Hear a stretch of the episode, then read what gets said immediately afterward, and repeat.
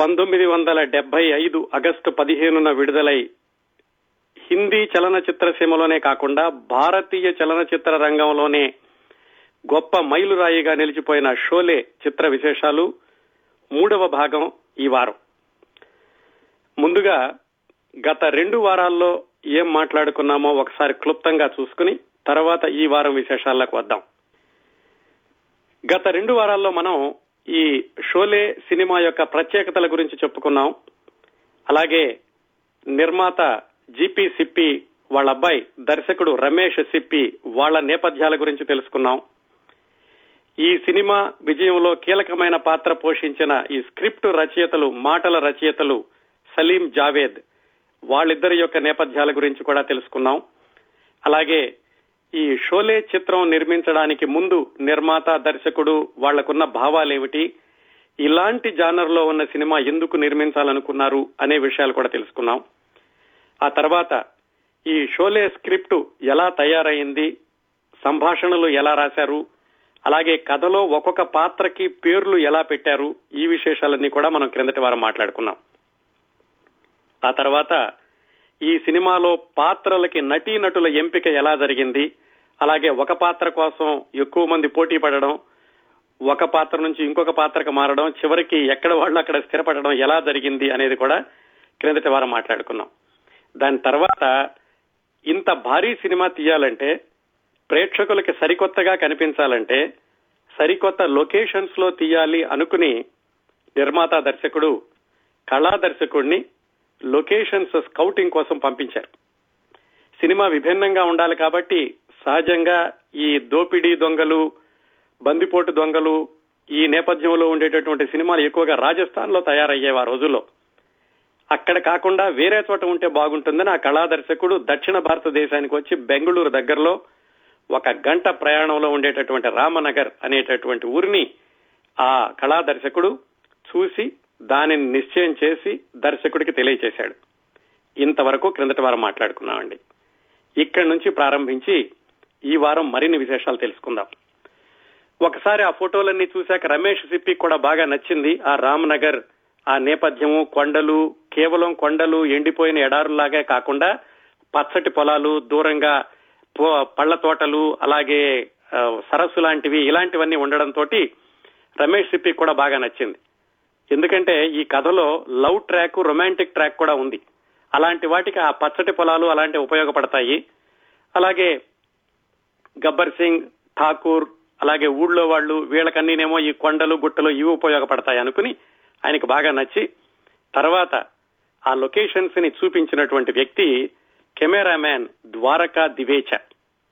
నిజానికండి మనం సినిమా మనం చూస్తాం అనుకుంటాం మనం చూడం వాళ్ళు చూపించింది మనం చూస్తున్నాం. వాళ్ళు అంటే ఎవరు? కేవలం కెమెరా. ఆ కెమెరా కన్నులో నుంచి ఏమొచ్చిందో అది మాత్రమే మనకు కనిపిస్తోంది. అందువల్ల మనం ఎక్కువ సార్లు ఆలోచించం కానీ నిజానికి ఈ సినిమా విజయంలో కెమెరామ్యాన్ యొక్క పాత్ర ఎంతైనా ఉంటుంది. ఈ షోలే చిత్రం గురించి మాట్లాడుకున్నప్పుడు కూడా చాలా తక్కువ మంది మాట్లాడుకుంటారు.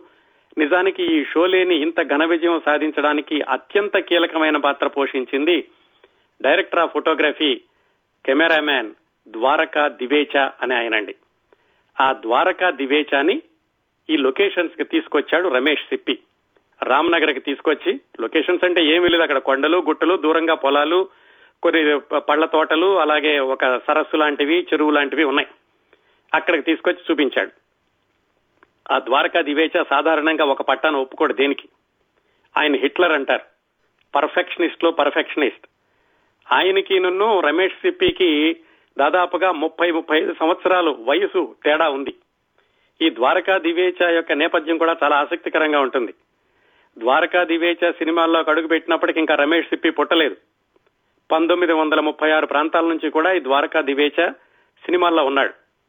ఆ కెమెరా రంగంలోనూ ఛాయాగ్రహణ రంగంలోనూ అనుభవం పొందుతూ చాలా సినిమాలకు పనిచేస్తూ వచ్చాడు. ఆయన చదువుకున్నది కేవలం నాలుగో తరగతి మాత్రమే. చిన్నప్పుడే వాళ్ళ నాన్న చనిపోయి దుర్భరమైన పేదరికంలో పెరిగాడు. జీవితంలో అన్ని ఆటుపోట్లు అష్ట కష్టాలు ఎదుర్కొని పైకొచ్చాడు కాబట్టి చాలా కఠినంగా దృఢంగా ఉండేవాడు. ఈ ద్వారకా దివేచ. సెట్ మీద ఆయన వస్తే హిట్లర్ గారు వస్తున్నాడు అంటూ ఉండేవాళ్ళట. అలాంటి ద్వారకా దివేచ రమేష్ సిప్పికి ఎలా పరిచయం అయ్యాడంటే రమేష్ సిప్పి అందాజు సినిమా తీసేటప్పుడు ఆయన దర్శకత్వంలో మొట్టమొదటి సినిమా.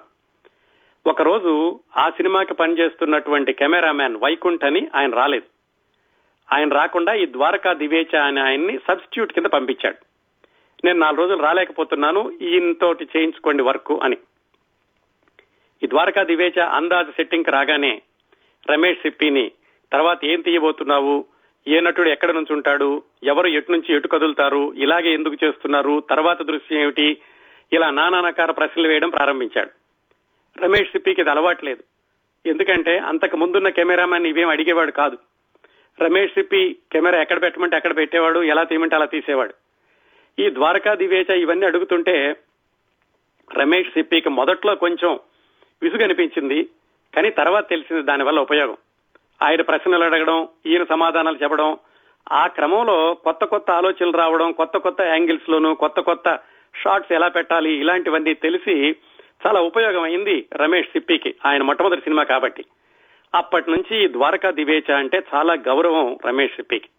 ఆ ద్వారకా దివేచాని ఈ షోలే సినిమాకి కూడా డైరెక్టర్ ఆఫ్ ఫోటోగ్రఫీగా అనుకుని ఈ లొకేషన్ చూపించడానికని రామ్ నగర్ తీసుకొచ్చాడు రమేష్ సిప్పి అవి చూడగానే ద్వారకా దివేచాకి విపరీతమైనటువంటి ఆనందం కలిగింది. మీరు చెప్పేటటువంటి బ్యాక్ డ్రాప్ మీరు చెక్కే చెప్పేటటువంటి కథకి ఇక్కడ అద్భుతమైనటువంటి లొకేషన్ ఇది. ఇక్కడ మన సెట్టింగ్స్ వేస్తే కనుక చాలా బాగుంటుంది అని రమేష్ సిప్పికి ఆయన ధైర్యం ఇవ్వడమే కాకుండా ఆయన ఓకే అనేసరికి రమేష్ సిప్పికి కూడా ఇంకా ధైర్యం వచ్చింది. ఇంకా అక్కడి నుంచి కార్యక్రమాలు మొదలైనవి ఏమి కార్యక్రమాలు? ఆ కొండల్ని గుట్టల్ని పొలాల్ని వాటన్నిటినీ కూడా ఊరి కింద మార్చేయాలి. అలాగే గబ్బర్ సింగ్ డెన్ వేయాలి. ఆ రాళ్ళు రప్పలన్నింటినీ కూడా ఊరికి కావాల్సినటువంటి రచ్చబండ ఇలాంటివన్నీ తయారు చేయాలి. ఠాకూర్ బల్దేవ్ సింగ్కి ఒక పెద్ద ఇల్లు కట్టాలి కొండ మీద. ఇలాంటివన్నీ చేయడానికని బలగాన్ని రంగంలోకి దించాడు రమేష్ సిప్పి. ఎలాగా? బొంబాయి నుంచి ఒక వంద మంది కార్మికులు అలాగే చుట్టుపక్కల ఉన్న వాళ్ళ దగ్గర నుంచి ఒక వంద మందిని తీసుకుని దాదాపుగా రెండు వందల మంది పనిచేయడం ప్రారంభించారు.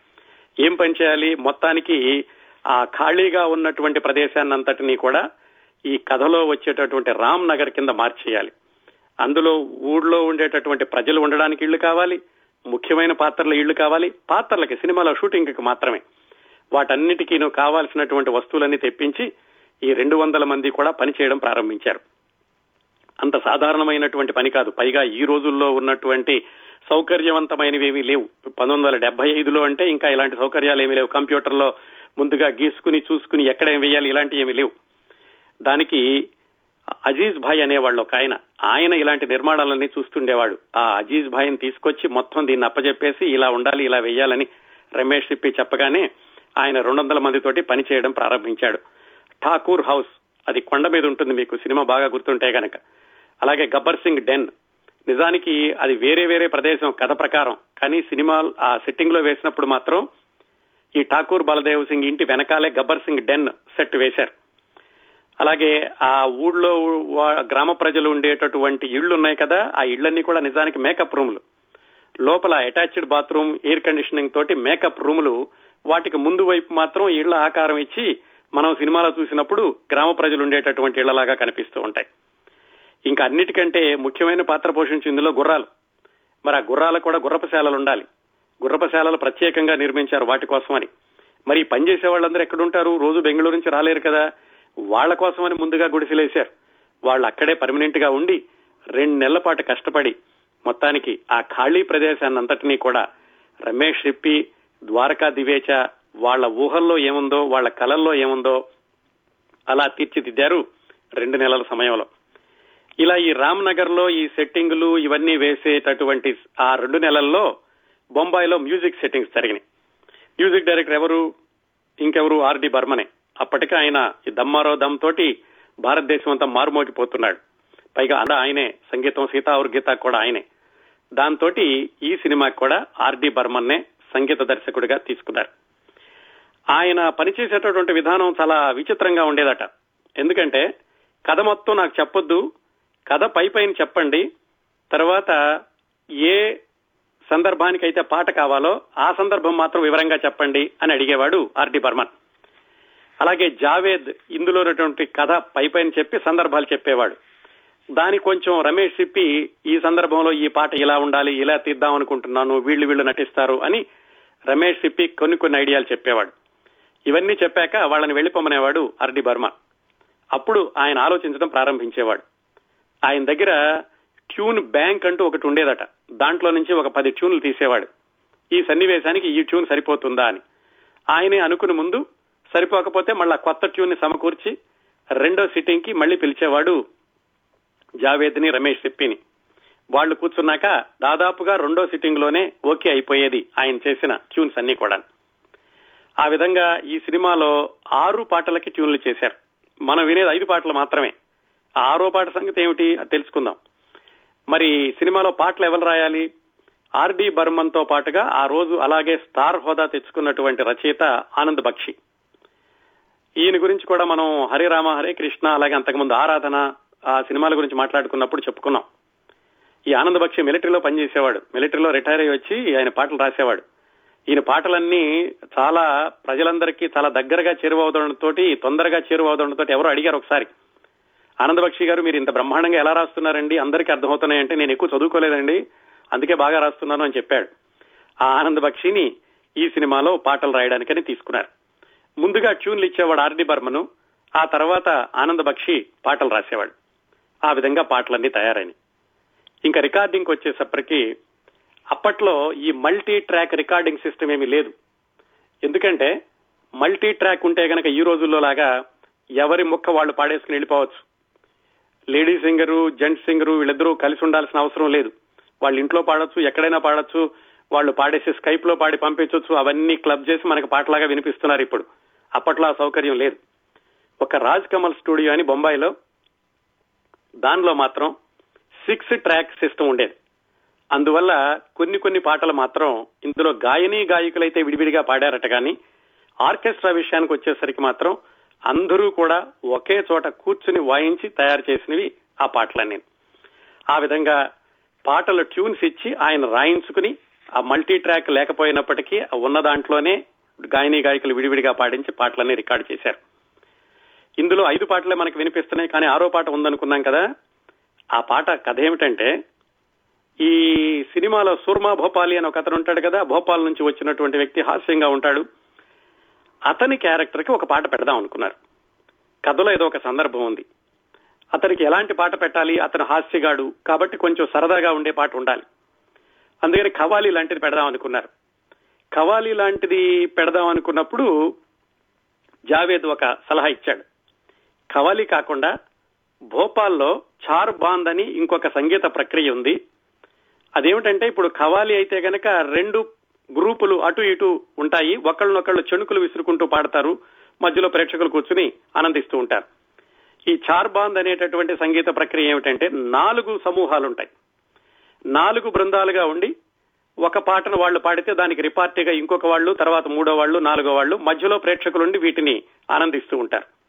అది ఒక భోపాల్కు మాత్రమే ఆ మధ్యప్రదేశ్కు మాత్రమే పరిమితమైనటువంటి ఒక సంగీత ప్రక్రియ.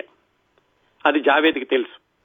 ఆయన ఆర్డి బర్మన్తో చెప్పి ఖవాలి అన్నిట్లో మామూలుగా ఉండేదే కదా మనం ఈ చార్ బాంద్ పెడదామని ఆ భోపాల్ నుంచి ఈ చార్ బాంద్ సంగీ సంగీత ప్రక్రియలో ప్రావీణ్యులైనటువంటి సంగీత కళాకారుల్ని బొంబాయికి పిలిపించి వాళ్ళతోటి వాళ్ళు పాడేటటువంటి పాటలేవో రికార్డు చేయించి అది ఆర్డి బర్మన్కి వినిపించి ఇలాగా ఉంటుంది చార్ బాంద్ అంటే ఇలాగా చేయాలి అని ఆయనతోటి ఒక పాట ట్యూన్ చేయించారు. అది రాసింది సహజంగానే ఆనందపక్షి నాలుగు బృందాలు అనుకున్నాం కదా పాడేది?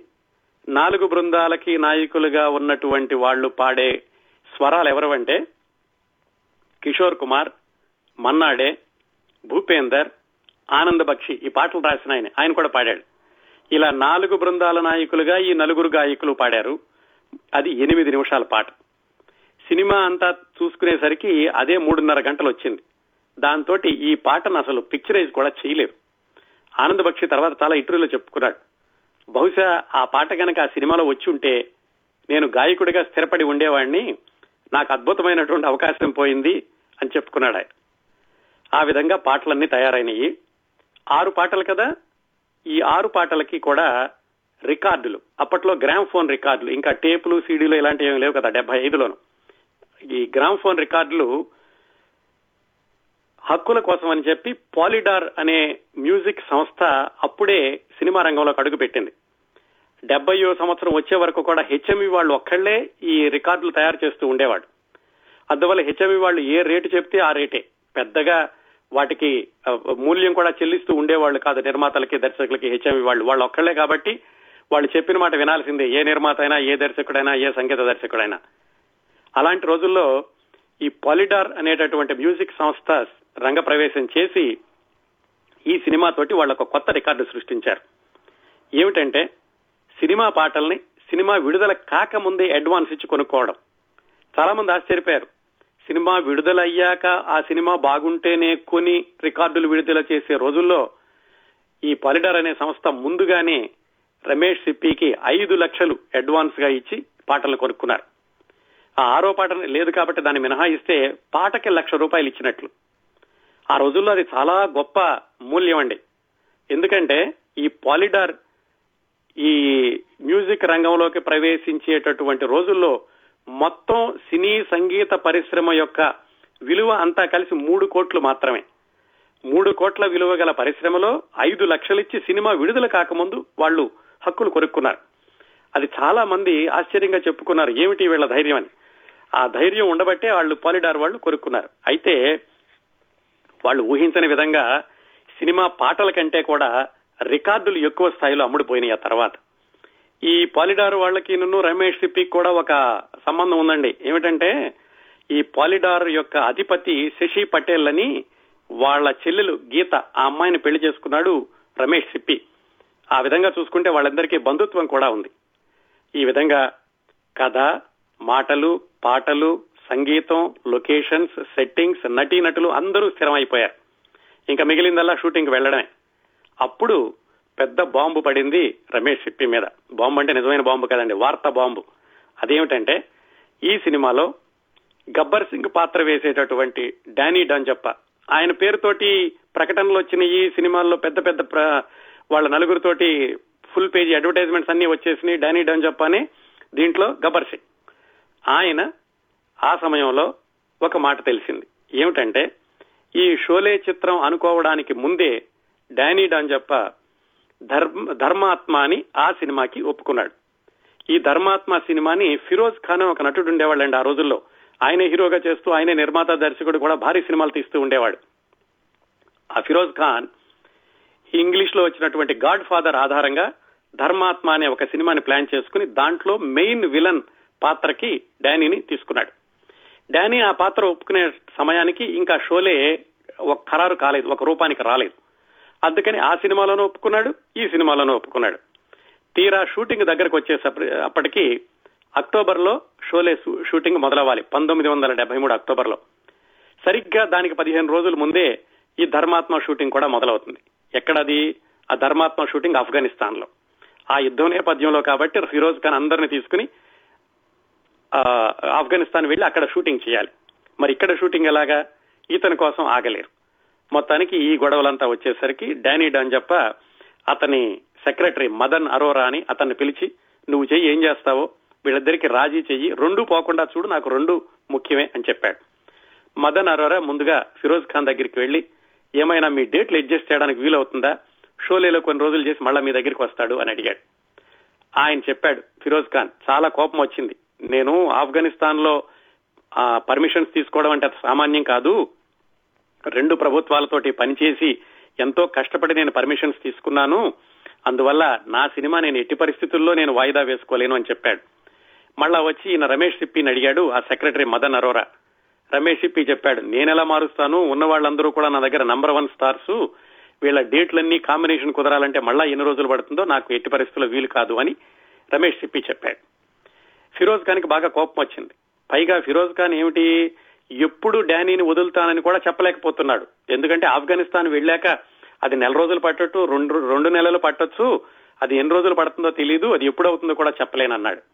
ఆయనకి బాగా కోపం వచ్చి డానీతో కోపంగా చెప్పాడు ఏమయ్యా నువ్వు ఇంత మెసప్ చేశావు ముందు మా సినిమాలో ఒప్పుకున్నావు కదా ఇప్పుడు మళ్ళా షోలేలో అంటున్నావు అని చివరికి ఆ డానీ డాంజప్ప అన్న అతను ఒక స్థిరమైనటువంటి నిర్ణయం తీసుకున్నాడు.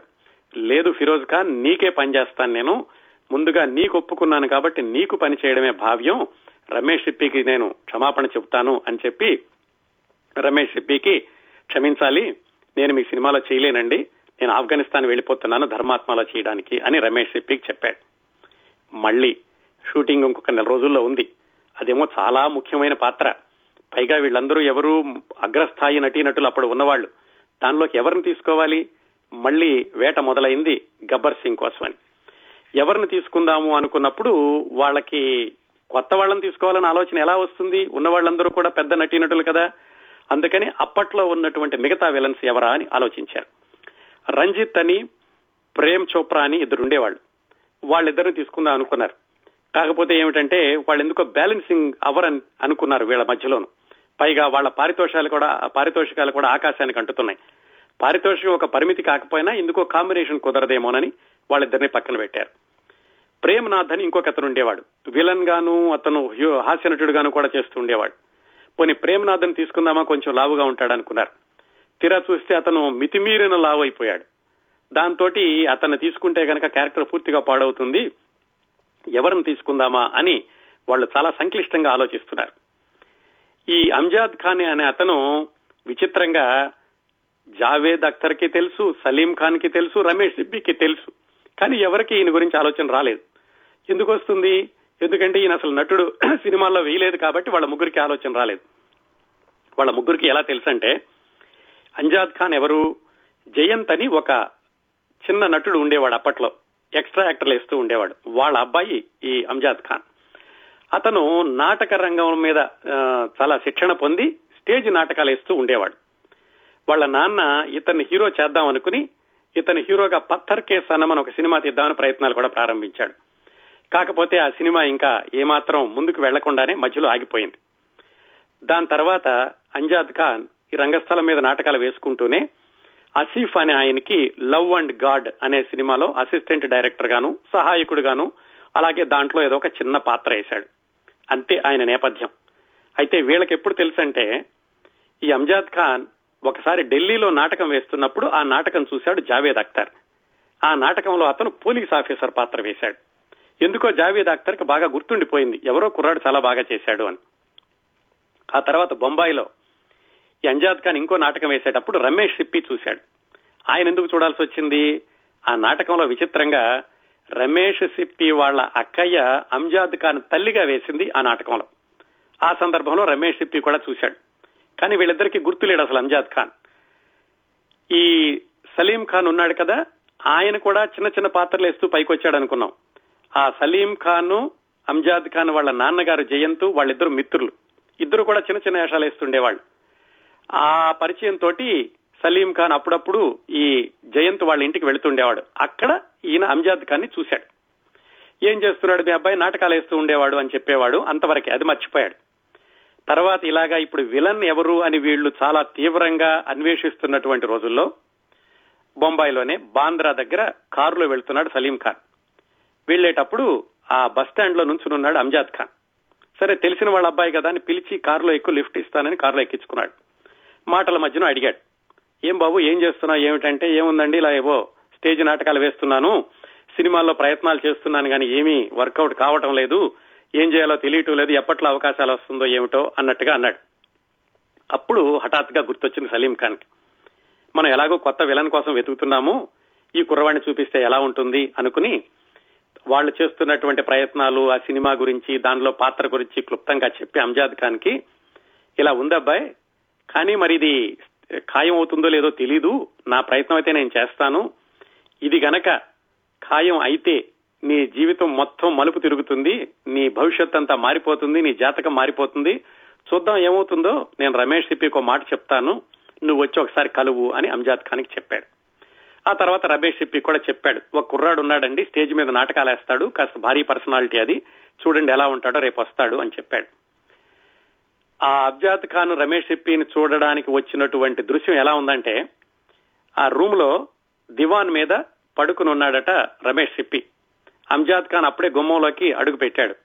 అంటే అంజాద్ ఖాన్ని కింద నుంచి పైకి చూశాడు రమేష్ సిప్పి. ఒక మాదిరి పర్సనాలిటీ బ్రహ్మాండమైన భారీ పర్సనాలిటీ కాకపోయినా మామూలు కంటే కూడా భారీ పర్సనాలిటీనే అంజాద్ ఖాన్ది. అలా కింద నుంచి పైకి చూసేసరికి ఇంకా భారీ ఎత్తున కనపడ్డాడు. ఆ మొహంలో కరుకుదనం అది కూడా రమేష్ సిప్పికి నచ్చింది. మొత్తానికి ఆయనకి ఈ కుర్రాడు పర్వాలేదు అనుకున్నాడు. To be at right time at right place అంటారు చూడండి. ఒక్కొక్కసారి జీవితంలో కొన్ని కొన్ని సంఘటనలు ఎలా జరుగుతాయి అనే దానికి కారణాలు కూడా ఉండవు.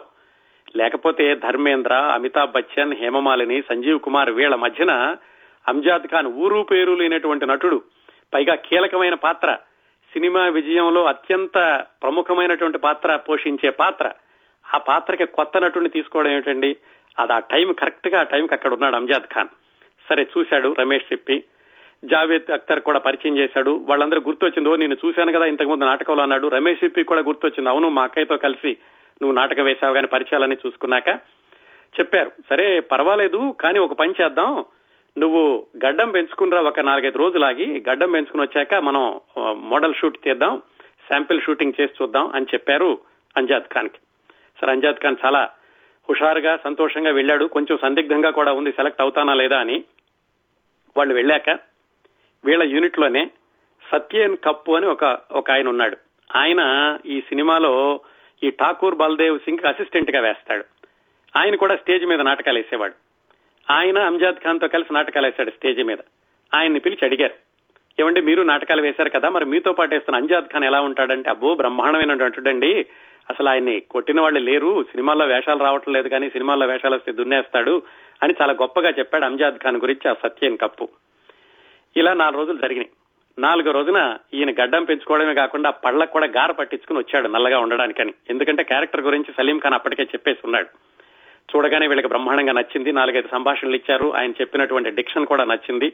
దాంతో సలీం ఖాన్ని అంజాద్ ఖాన్ని నువ్వే అబ్బాయి గబ్బర్ సింగ్ అని ఫైనల్గా వాళ్ళు ఖరారు చేసి చెప్పారు. చాలా సంతోషంతో ఇంటికి వెళ్ళాడు అంజాద్ ఖాన్. అప్పటికి వాళ్ళ ఆవిడ హాస్పిటల్లో కొడుకును ప్రసవించి ఉంది. కొడుకు ప్రసవించినటువంటి కొన్ని గంటలకి ఈ వార్త తెలిసింది. వెళ్ళి వాళ్ళ ఆవిడకి చాలా సంతోషంగా చెప్పాడు. ఆ విధంగా వచ్చాడండి గబ్బర్ సింగ్ అంజాద్ ఖాన్ ఈ సినిమాలోకి. అయితే ఇల్లలకగానే పండగ కాలేదు అన్నట్టుగా ఆయన రావగానే ఆయన ఈ సినిమాలోకి ఎంపిక చేసుకోగానే ఆయన అదృష్టం తిరిగిపోలేదు షూటింగ్ సమయంలో చాలా గందరగోళం జరిగింది.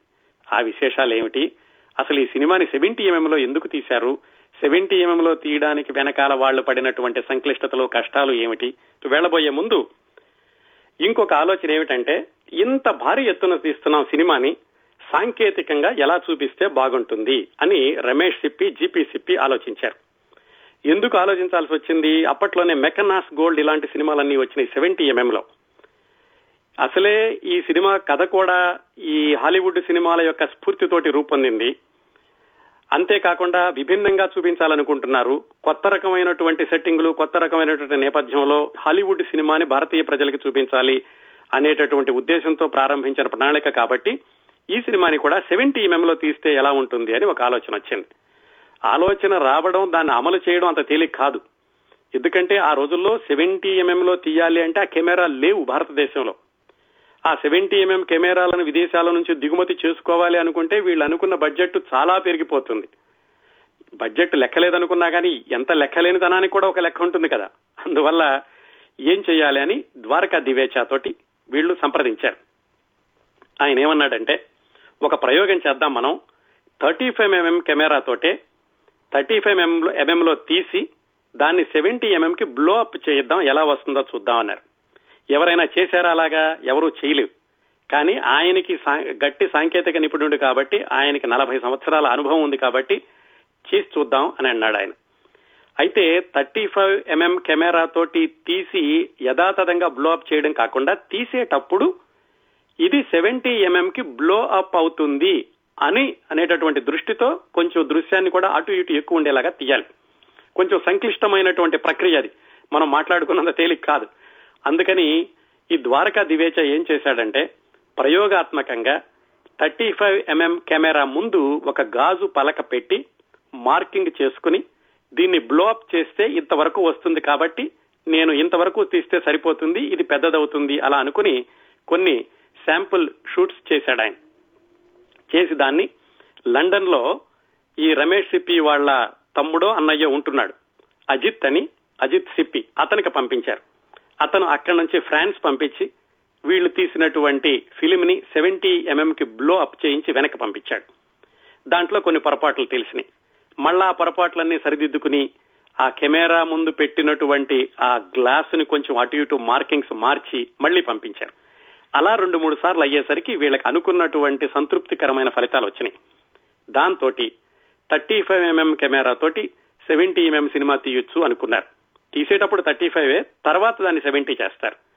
దానికి వాళ్ళు నిర్ణయించుకున్నారు. అంతవరకు బాగానే ఉంది. మరి సెవెంటీ ఎంఎం లో సినిమా తీస్తే థియేటర్లో చూపించడం ఎలాగా? థియేటర్లో అంత తెరలు లేవు. అలాంటి థియేటర్లు లేవు. సెవెంటీ ఎంఎం తెరలు ఉన్నటువంటి థియేటర్లు చాలా తక్కువగా ఉండేవి ఈ ఇంగ్లీష్ సినిమాలు మెకానాస్ గోల్డ్ లాంటివి వాడేటటువంటి థియేటర్ల సంఖ్య చాలా తక్కువగా ఉండేది అందుకని ఏమి నిర్ణయించుకున్నారంటే ఇది రెండు వర్షంలోనూ తీద్దాం. సెవెంటీ ఎంఎం కి బ్లోఅప్ చేయగలిగినటువంటి thirty five M M version ఒకటి. థర్టీ ఫైవ్ ఎంఎం లోనే ఉంచేటటువంటి వర్షన్ ఇంకొకటి. అంటే ఏమిటి? షూటింగ్లో ప్రతి దృశ్యాన్ని కూడా రెండు సార్లు తీయాలి.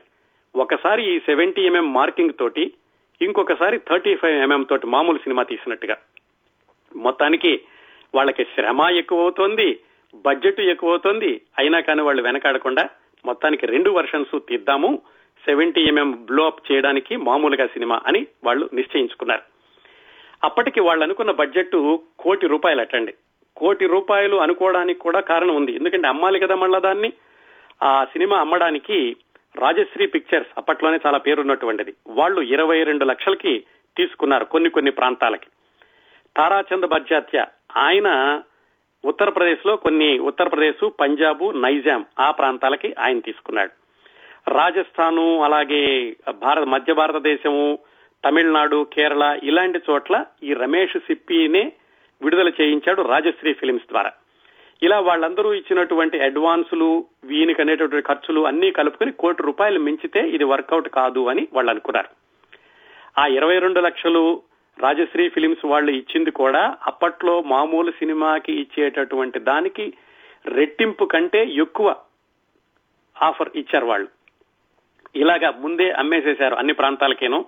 ఎందుకంటే వీళ్ళ వీళ్ళ యొక్క ప్రాజెక్టు మీద ఉన్నటువంటి నమ్మకం ఇందులో పనిచేసే వాళ్ళు సాంకేతిక నిపుణులు అలాగే సీతావూర్ గీతాతోటి రమేష్ సిప్పికి వచ్చినటువంటి ఆ ప్రాముఖ్యత ఇవన్నీ ఉన్నాయి. పైగా ఈ సినిమా విడుదలయ్యేటప్పటికి ఈ సినిమా ప్రారంభం అయ్యేటప్పటికి అమితాబ్ బచ్చన్ యాంగ్రీ యంగ్ మ్యాన్గా భారతదేశం మొత్తాన్ని ఊపేస్తున్నాడు జంజీర్ సినిమాతోటి. ఈ సినిమా నటీనటులను అనుకున్నప్పుడు మార్చి ఏప్రిల్ ప్రాంతాల్లో ఇంకా అతని జంజీర్ విడుదల కాలేదు. ఆ జంజీర్ సినిమా మేలో విడుదలైంది ఒక్కసారిగా ప్రభంజనంలాగా చుట్టేశాడు భారతదేశాన్ని. దాంతో ఈ ప్రాజెక్టుకి విపరీతమైనటువంటి పేరు వచ్చింది విపరీతమైనటువంటి క్రేజ్ వచ్చింది కరెక్ట్గా చెప్పాలంటే. దాంతో ఈ సినిమాని ఆ thirty five M M seventy M M ఉన్న బడ్జెట్లో ఎలా తీద్దామని వాళ్ళు ప్రణాళికలు రచించారు. ఇదిలా జరుగుతూ ఉండగా షూటింగ్ ఇంకొక నెల రోజులు ఉంది అనుకున్నారు. అప్పట్లోనే గబ్బర్ సింగ్ కూడా దొరికాడు వాళ్ళకి. ఇంకొక పదిహేను రోజుల్లో వీళ్ళు షూటింగ్కి వెళ్ళాలి. కొంచెం రివైండ్ చేసి వెనక్కి వెళితే ఈ మే నెలకు వెళితే ఏమైందంటే పంతొమ్మిది వందల డెబ్బై మూడు మేలో జంజీర్ విడుదలైంది. జయబాదురి అమితాబ్ బచ్చన్. విపరీతమైనటువంటి పేరు వచ్చింది ఇద్దరికి. అంతకు ముందు వాళ్ళిద్దరూ కలిసి రెండు మూడు సినిమాల్లో నటించినా కానీ ఆ సినిమాలు ఏమీ పేరు రాలేదు. ఇద్దరికి కూడా ఎక్కువ పేరు రాలేదు. వాళ్ళు ఏమనుకున్నారంటే ఈ జంజీర్ సినిమా గనక విడుదలై ఘన విజయం సాధిస్తే ఇద్దరం కలిసి లండన్ వెళదాము. మనం హాలిడే ట్రిప్కి అనుకున్నారు అప్పటికింకా వాళ్ళిద్దరికి వివాహం కాలేదు. అనుకున్నట్టుగానే జంజీర్ విజయవంతమైంది. దాంతో వాళ్ళు లండన్ వెళ్ళడానికని టికెట్లు కొనుక్కున్నారు. సరే ఇంట్లో చెప్పాడు. నేను ఇలా లండన్ వెళ్తున్నాను జయబాదురితో కలిసి అని. ఇంట్లో వాళ్ళు అన్నారు అదేమిట్రా పెళ్ళి కాకుండా అమ్మాయిని తీసుకెళ్ళడం ఏమిటి అని. వాళ్ళు చాలా సాంప్రదాయబద్ధమైనటువంటి కుటుంబం. అమితాబ్ బచ్చన్ది హరివంశరాయ్ బచ్చన్ చాలా పేరున్నటువంటి కవి. ఆయన వాళ్ళ అమ్మగారు తేజీ బచ్చన్ వాళ్ళిద్దరూ చెప్పారు నువ్వు గనక అమ్మాయిని లండన్ హాలిడేకి తీసుకెళ్ళాలంటే పెళ్ళి చేసుకుని వెళ్ళాల్సిందే. పెళ్ళి చేసుకోకుండా వెళితే గనక మేము ఒప్పుకోము అని. అయితే రేపే పెళ్ళి చేసుకుంటా అన్నాడు. అనుకుని అంత హడావిడిగా లండన్ ట్రిప్ కూడా క్యాన్సిల్ చేయకుండా అదే టైంకి లండన్ వెళ్ళాలి కాబట్టి ఒకటి రెండు రోజుల్లోనే వివాహాన్ని నిశ్చయం చేసుకుని మళ్ళీ అనుమానం వచ్చింది. ఇద్దరం కూడా ఈ షోలే సినిమాలో వేస్తున్నాము. మరి మేము పెళ్ళి చేసుకుంటే గనక ఏమైనా అభ్యంతరాలు ఉంటాయేమో రమేష్ సిప్పికి ఈ పాత్రకి వీటికి సరిపోతాము లేదు అని ఒకసారి చెబుదాము అని రమేష్ సిప్పికి ఫోన్ చేసి మేము ఇలా వివాహం చేసుకోబోతున్నామండి. మరి మీ సినిమాలో పాత్రలకి వీటికి ఏమి అడ్డంకి కాదు కదా అంటే ఆయన అలాంటిది ఏమీ లేదు. మీరు శుభ్రంగా నిరభ్యంతరంగా పెళ్ళి చేసుకుని మీరు హాలిడే ట్రిప్ వెళ్ళిరండి అని చెప్పాడు రమేష్ సిప్పి. దాంతో పంతొమ్మిది వందల డెబ్బై మూడు జూన్ మూడవ తేదీన అమితాబ్ బచ్చన్ జయభాదురి వివాహం చేసుకున్నారు. చేసుకుని ఇద్దరు కూడా అదే రోజు వెంటనేనో లండన్ బయలుదేరి వెళ్ళారు అలా వెళ్ళి వాళ్ళు రెండేళ్ళ పాటు లండన్లో ఉండి వచ్చారు. వచ్చేసరికి ఈ షూటింగ్ అంతా సిద్ధమైపోయింది అక్టోబర్లో షూటింగ్కి వెళ్ళాలి. ఒకసారి వీళ్ళందరూ కూడా ఈ షూటింగ్కి రామ్నగర్ బెంగళూరు వెళ్ళడం ఆ షూటింగ్ మొదలవడానికి ఆ విశేషాలు చెప్పుకోబోయే ముందు ఒకసారి మళ్ళీ మనం గబ్బర్ సింగ్ దగ్గరికి వద్దాం. అంజాద్ ఖాన్. ఆయనకి సినిమాలో వేషం వచ్చేసింది. అందరూ కూడా విపరీతంగా ఇంట్లో వాళ్ళందరూ కూడా చాలా ఆనందించారు. సరే చాలా రోజుల తర్వాత నీకు అదృష్టం కలిసి వచ్చింది ఇన్ని రోజులు నిరీక్షించావు కదా అనుకున్నారు. ఆయన ఏం చేశాడంటే ఖాళీగా కూర్చోలేదు. ఈ సెలెక్ట్ అయిన దగ్గర నుంచి షూటింగ్ వెళ్ళబోయే మధ్యలో అభిషప్త చంబల్ అని ఒక పుస్తకం ఆ పుస్తకం రాసింది చాలా ఆసక్తికరంగా జయభాద్రి వాళ్ళ నాన్నగారు. ఆ పుస్తకం తెప్పించుకుని ఆ పుస్తకం అంతా చదివి దాంట్లో గబ్బర్ సింగ్ ఎలా ఉండేవాడు ఆ చంబల్లోయలో గబ్బర్ సింగ్ యొక్క అతను చేసిన దారుణాలు అవన్నీ రాసున్నాయి ఆ పుస్తకంలో. వాళ్ళ ఆవిడతో కూడా చదివించి ఈ గబ్బర్ సింగ్ ఎలా ఉండాలని ఇంట్లోనే రిహార్సల్స్ చేసుకుంటూ అలా పాత్రలోకి ప్రవేశించి ఆ పాత్రలో జీవించడం ఆయన అభ్యాసం చేయడం ప్రారంభించాడు అంజాద్ ఖాన్ ఇంట్లో ఉండగానే. వాళ్ళ ఇంటికి వచ్చేటటువంటి ఒక చాకలి వాళ్ళ ఆవిడ్ని అరేవో శాంతి అని పిలుస్తూ ఉండేవాడట. ఆ అరేవో శాంతి అన్నటువంటి ఆ డిక్షన్ తీసుకుని దాన్నే ఇప్పుడు మనం షోలేలో చూస్తున్నటువంటి అరివో సాంబాగా మార్చుకున్నాడు అంజాద్ ఖాన్. ఆ విధంగా ఆ సంభాషణ వచ్చింది. మొత్తానికి అంతా సిద్ధమయ్యాడు. చాలా ఎగ్జైటింగ్గా ఉంది. పెద్ద పెద్ద నటీనటుల మధ్యన కొత్తవాడు వేయడం అనేది బయట ప్రపంచానికి కూడా తెలిసింది ఎవరో కొత్త యాక్టర్ తీసుకున్నారట. చాలా కీలకమైన పాత్రకి డానీ డన్ చెప్ప చేయట్లేదని అందరూ కూడా ఆసక్తికరంగా చూస్తున్నారు. ఏమిటి రమేష్ చెప్పి ధైర్యం కొత్తవాడిని తీసుకోవడం ఏంటి? వీళ్ళ వీళ్ళందరి మధ్యన ఎలా ఉంటాడు అని ఆయన వెళ్ళేటటువంటి రోజు వచ్చింది. షూటింగ్కి వెళ్ళాల్సిన రోజు. ఇంకా అప్పటికే వాళ్ళ బాబు పుట్టి కొన్ని నెలలు మాత్రమే నెల కూడా నెల రోజులు కూడా కాలేదు అప్పటికే. వెళ్ళబోయే ముందు కొంచెం వెనక వెనక లాగిందట మనసు. వాళ్ళ ఆవిడని అడిగాడు నిజంగా చేయగలనంటావా నేను ఈ పాత్ర అని మీకేం భయం లేదండి? చేస్తారు. చేస్తానని నాకు నమ్మకం ఉందనుకో కానీ ఏదో కొంచెం బితుకు బితుకుగా ఉంది నేను నిజంగా చేయగలనా న్యాయం చేయగలనా? మీరు ఎందుకు చేయలేరండి? మీరు బ్రహ్మాండంగా నాటకాలు వేశారు పైగా మీ నాన్నగారు నటుడు నటన అనేది మీ రక్తంలో ఉంది మీరు చేయగలరు అని వాళ్ళ ఆవిడ ధైర్యం చెప్పడం ప్రారంభించింది. అతను మత విశ్వాసాలున్నాయి దేవుడు అంటే నమ్మకం ఉంది కానీ మరీ అంత చాలా పవిత్రంగా ప్రతిరోజు పూజలు ప్రార్థనలు చేసేటటువంటి వ్యక్తి కాదు అంజాద్ ఖాన్. కానీ ఆ రోజు ఖురాన్ని తీసుకుని నెత్తి మీద పెట్టుకుని ప్రార్థన చేయబోతూ నిజంగా చేయగలనా అని మళ్ళీ ఒకసారి వాళ్ళ ఆవిడని అడిగాడు వాళ్ళ ఆవిడ ఏదో చెప్పబోతుంటే లేదు నేను చేస్తాను చేసి తీరతాను నన్ను నేను నిరూపించుకుంటాను అని ఆ పవిత్ర గ్రంథాన్ని తీసి పక్కన పెట్టి ప్రార్థన పూర్తి చేసి బయలుదేరి ఎయిర్పోర్ట్కి వెళ్ళాడు. ఎయిర్పోర్ట్కి వెళ్ళి బొంబాయి నుంచి బెంగళూరు వెళ్ళేటటువంటి విమానం ఎక్కాలి. చాలా విపరీతమైనటువంటి ఆసక్తిగా చాలా ఉత్సుకతతో ఉన్నాడు. ఎయిర్లీ ఫ్లైట్ ఎక్కాడు. ఫ్లైట్ బయలుదేరింది.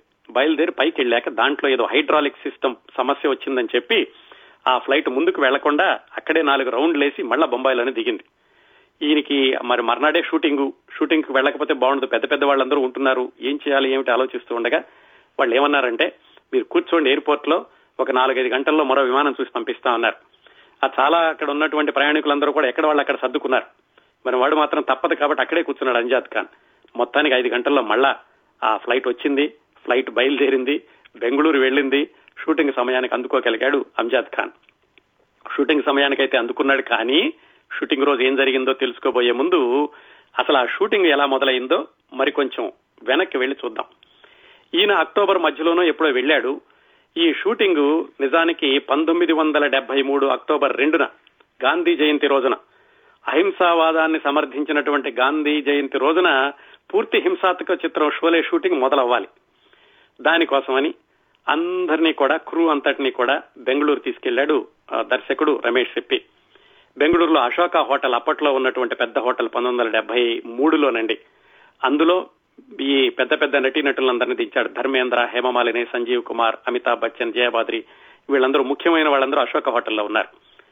అమితాబ్ బచ్చన్కి స్టార్ హోటల్లో ఉండడం అదొక సరికొత్త అనుభవం అట అప్పట్లో. ఎందుకంటే ఆయన అంతకు ముందు సినిమా బాంబే టు గోవాలో వేసినప్పుడు ఆయన తీసుకెళ్ళి ఒక టూ స్టార్ హోటల్లో ఎక్కడో ఒక మూల పెట్టారు. అలాంటిది ఆయనకి మొట్టమొదటిసారిగా ఈ పెద్ద హోటల్లో పెద్ద క్రూతో ఉండడం. ఎందుకంటే అప్పటికే సూపర్ స్టార్ అయిపోయాడు జంజీర్ సినిమాతోటి మిగతా వాళ్ళందరినీ కూడా హోటల్ బెంగళూరు ఇంటర్నేషనల్ దాంట్లో ఈ రెండో స్థాయి నటుల్ని సాంకేతిక నిపుణుల్ని అందులో పెట్టారు. అందులో పెట్టి అక్కడి నుంచి ఒక గంట ప్రయాణం. రోజు కూడా ఒక నూట యాభై రెండు వందల మంది బస్సుల్లో ప్రయాణం చేసి ఆ రామనగర్ సెట్టింగ్ దగ్గరికి వెళ్ళి అక్కడ షూటింగ్ మొదలు పెట్టాలి మొట్టమొదటి రోజు పంతొమ్మిది వందల డెబ్బై మూడు అక్టోబర్ రెండు. పొద్దున్నే షూటింగ్ అనుకుంటూ ఉండగా జోరున వర్షం మామూలు వర్షం కాదు భారీ వర్షం. ఆ భారీ వర్షంలో వీళ్ళు అనుకున్న మొట్టమొదటి సీను అఠాకూర్ ఠాకూర్ బల్దేవ్ సింగ్ ఇంటి దగ్గర అమితాబ్ బచ్చన్ జయబాదురితో తీయాలి. అక్కడ సీన్ తీయాలంటే కొండ మీద ఉన్న ఇంటి దగ్గరికి కెమెరాలన్నీ మోసుకుంటూ వెళ్ళాలి. జోరున వర్షం విపరీతంగా బురద వీళ్ళు చేసిన సెట్లన్నీ కూడా తడిసిపోయినాయి. ఏం చేయాలో అర్థం కాలేదు. మధ్యాహ్నం వరకు కూడా వర్షం తగ్గలేదు. అందరూ రమేష్ సిప్పి కోసం చూస్తున్నారు. ఏం చెప్తాడా అని. రమేష్ సిప్పి సాధారణంగా ఆయన మనసులో ఉన్నటువంటి భావాలు బయటపడనిచ్చేవాడు కదట. కంగారు చిరాకు కోపం ఇలాంటివి ఏమి లేకుండా సెట్లో వాళ్ళందరినీ కూడా హుషారుగా ఉండాలి కాబట్టి ఆయన భావం ఏమి బయటకు వచ్చేది కాదు. మధ్యాహ్నం అయ్యాక షూటింగ్ క్యాన్సిల్ అన్నాడు. ఎక్కడో మనసులో ఒక చిన్న శంక. ఇదేమిటి ఇంత భారీ ఎత్తున అనుకున్నాం? మొట్టమొదటి రోజే షూటింగ్ క్యాన్సిల్ చేయాల్సి వచ్చింది అని. కానీ ఆయన ధైర్యంగానే ఉన్నాడు. మొత్తానికి మర్నాడు ఎలాగైనా చేద్దామని. ఆ వర్షం తోటి మొట్టమొదటి రోజు షూటింగ్ ఆగిపోయి నిజమైన షూటింగ్ పంతొమ్మిది వందల డెబ్బై మూడు అక్టోబర్ మూడో తారీఖున మొదలైంది. అందరినీ కూడా పొద్దున్నే ఆరు గంటలకల్లా ఆ రామ్నగర్ సెట్టింగ్ దగ్గరకు తీసుకెళ్ళాడు అక్కడ మొట్టమొదటి సీన్ అమితాబ్ బచ్చన్ జయబాదురి తోటి ఆ ఠాకూర్ బల్దేవ్ సింగ్ ఇట్లో తీయాలి. అక్కడికి అమిత్ ఆ జయబాదురికి అప్పటికి ఇంకొక విశేషం ఏమిటంటే ఆవిడకి మూడు నెలల గర్భిణి. భార్యను తీసుకుని అతి జాగ్రత్తగా కారు నడుపుకుంటూ అమితాబ్ బచ్చనే ఆ కొండ మీదకి ఎక్కుతూ ఉండగా ఆయనకి ఏమాత్రం నచ్చలేదట. చాలా అసంతృప్తిగా ఉన్నాడు. ఇంత బ్రహ్మాండమైన సినిమాలో నటించడానికి అవకాశం వచ్చిన అమితాబ్ బచ్చన్ ఎందుకు అసంతృప్తిగా ఉన్నాడు? ఆ మొట్టమొదటి సీన్లోకి వెళ్ళేటప్పుడే ఎందుకు అసంతృప్తిగా వెళ్ళాడు? తర్వాత ఈ షూటింగ్ ఎలా జరిగింది? ఎంత నెమ్మదిగా జరిగింది? ఈ షూటింగ్లో జరిగినటువంటి విశేషాలు ఇలాంటివన్నీ కూడా మనం నాలుగవ వారం షోలే చిత్ర విశేషాలు నాలుగవ సంచికలో మాట్లాడుకుందామండి. వచ్చే మంగళవారం.